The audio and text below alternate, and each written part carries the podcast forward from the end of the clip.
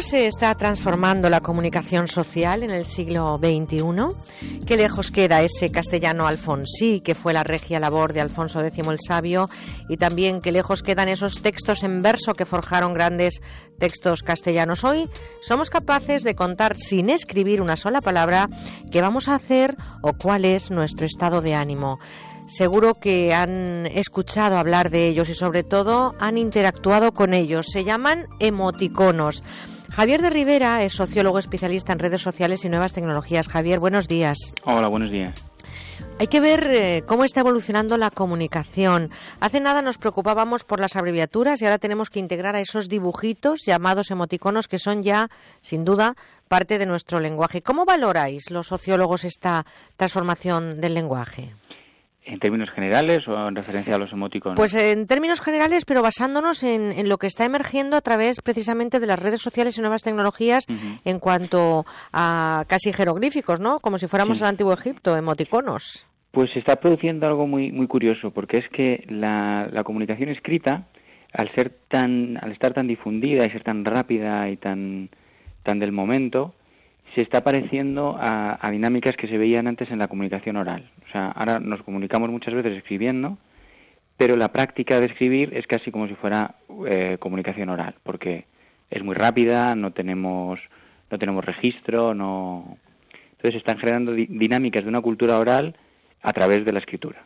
La tecnología digital, que es donde queremos centrarnos esta mañana precisamente por el tema de los emoticonos, ha cambiado la esencia de contar cosas. Ahora, por ejemplo, un beso es un emoticono con una carita si es a un amigo o amiga y unos labios carnosos si hay un mayor vínculo de pareja.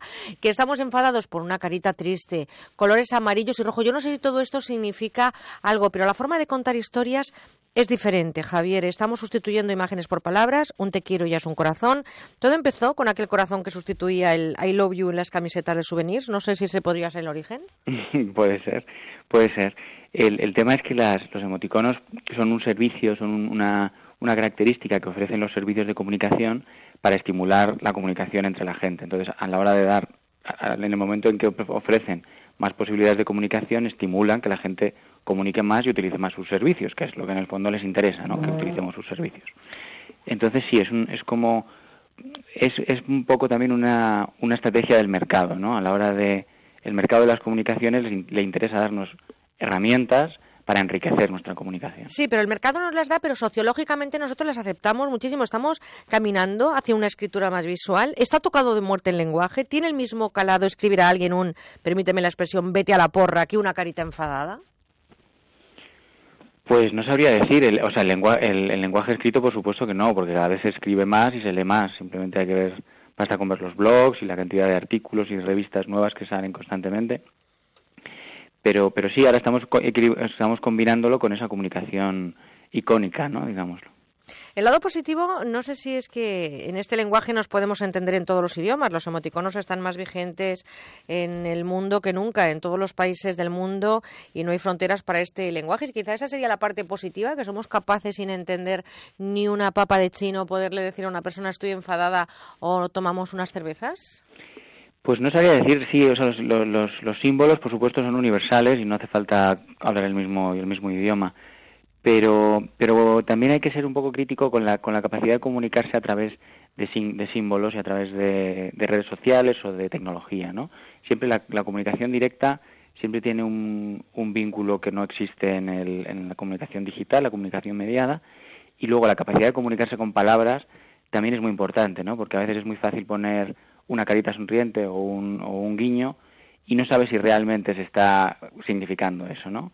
Mientras que cuando tienes que decir con palabras, sí le das un, tienes que esforzarte en, en decirle a la otra persona te echo de menos o cualquier otro tipo de, Claro, porque como sociólogo y tú que estás especializado en redes sociales y en nuevas tecnologías, no es la primera vez que hablamos que la sociedad de alguna manera tiende a aislarse cuando sus contactos los hace principalmente a través de nuevas tecnologías, pantallas de ordenador, pero en este caso estamos hablando de algo tan rico como el castellano, por ejemplo, una de las lenguas más universales, una de las lenguas más ricas.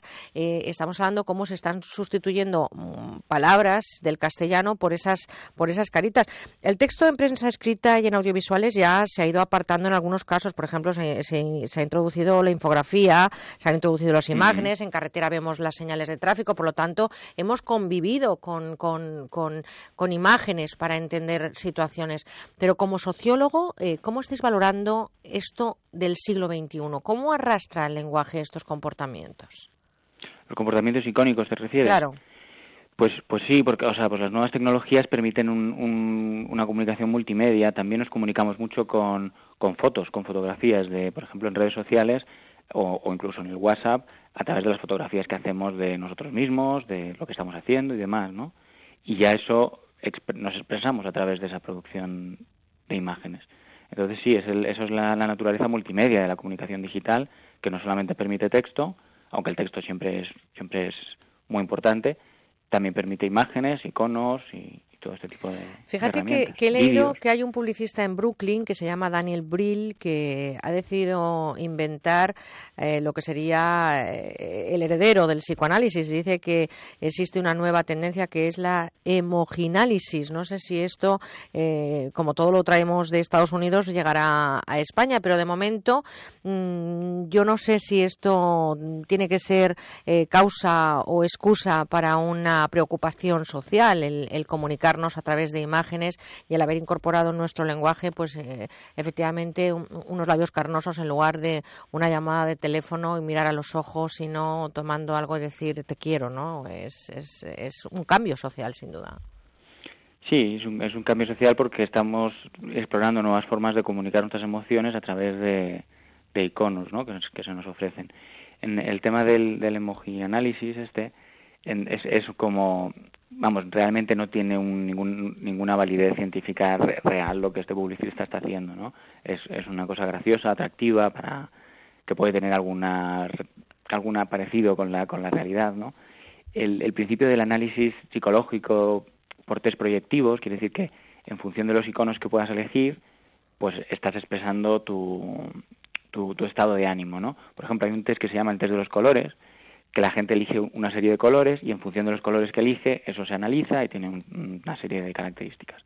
Con los emoticonos no hay manera, realmente no hay una manera de, de hacer un, un, como de ver lo que significan realmente los emoticonos, ¿no? De ver todas las opciones que hay, las opciones que la persona elige, no sé si se me entiende, no hay una base de datos de colores, hay pues siete colores y sabes lo que significa cada uno, ¿no? Con tantos emoticonos como hay, esto no, no tiene una validez en cualquier caso, socialmente no nos podemos imaginar, por ejemplo, un libro que esté contado con emoticones. No creemos que se muera el lenguaje de Cervantes o de Garcilaso. No nos podemos imaginar tampoco un boletín oficial del Estado con caritas. En fin, yo creo que la evolución de las nuevas tecnologías siempre reservará lo más importante de nuestro castellano para seguir comunicándonos con la escritura, ¿no? Sobre todo los emoticonos lo que hacen es que sintetizan emociones. Por eso de ahí el nombre, vaya. Y, entonces una cosa muy interesante que he visto en, el análisis, en el estudio de las redes sociales y de la comunicación online, es que es muy importante eh, reservar esa comunicación de emociones directa, no mediada tanto por las fotos, las imágenes, los me gustas, los emoticonos y demás, ¿no? Como, como que no dejar que la mediación tecnológica eh, colonice un poco nuestra expresión emocional. ¿no? No, no recurrir tanto a esta, como son como muletas, ¿no? Es como una ayuda que te, que te permite expresarte. Pues que está bien, por supuesto, utilizarla, pero no dejar que eso limite o, nos haga más tímidos a la hora de expresar directamente nuestras emociones. Y sobre todo porque nos gusta escuchar, ¿no? Lo que le pasa a la persona que tenemos eh, cerca o enfrente o está, está asociada a alguna emoción. Por lo tanto, utilicémosla, ¿no? Ahí está esa claro, posibilidad. Porque no es lo mismo mandar un corazoncito, es, es, sencillo y tiene gracia y demás, pero no es lo mismo eso que decir un te quiero a la cara, ¿no? es eh, tiene más tiene más importancia y tiene más Fíjate que yo, yo, creo que deberíamos de utilizar el, emoticono de estamos enfadados hasta que se nos pasa el enfado para poder otra vez manifestar nuestras emociones. Yo creo que ese sí, que sería, yo creo que ese estaría muy bien, ¿no? En lugar de contar hasta 100, a lo mejor poner un emoticono y decir, dame un, tiempo que se me pase esto, ¿no? Para eso es muy bueno. Bueno, Javier, Javier de Rivera, sociólogo especialista en redes sociales y nuevas tecnologías, yo creo que el mensaje que hay que dar a la sociedad ahora mismo, no sé si lo compartes, con el tuyo me quedo, que eres el experto, eh, quien tiene desde luego la, formación en sociología, eh, no nos preocupamos socialmente ¿no? de que convivamos ahora mismo tanto la escritura con estas figuritas y estos emoticonos. No, con eso en concreto no. lo que hay que intentar es buscar el contacto directo entre las personas y no no recurrir demasiado a la mediación tecnológica. Por lo tanto, en la radio estamos muy tranquilos porque nosotros no podemos nunca contar lo que nos pasa solo con emoticonos. En la televisión a lo mejor podrían hacerlo. Nosotros necesitamos de la palabra y estamos encantadas, eh, por lo menos en mi caso, de utilizarla. Javier de Rivera, te mando un abrazo muy fuerte. Te doy las gracias por estar este fin de agosto con nosotros y te deseo lo mejor de lo mejor con una carita muy, muy contenta. Gracias, Javier. Igualmente, muchísimas gracias. gracias, un saludo.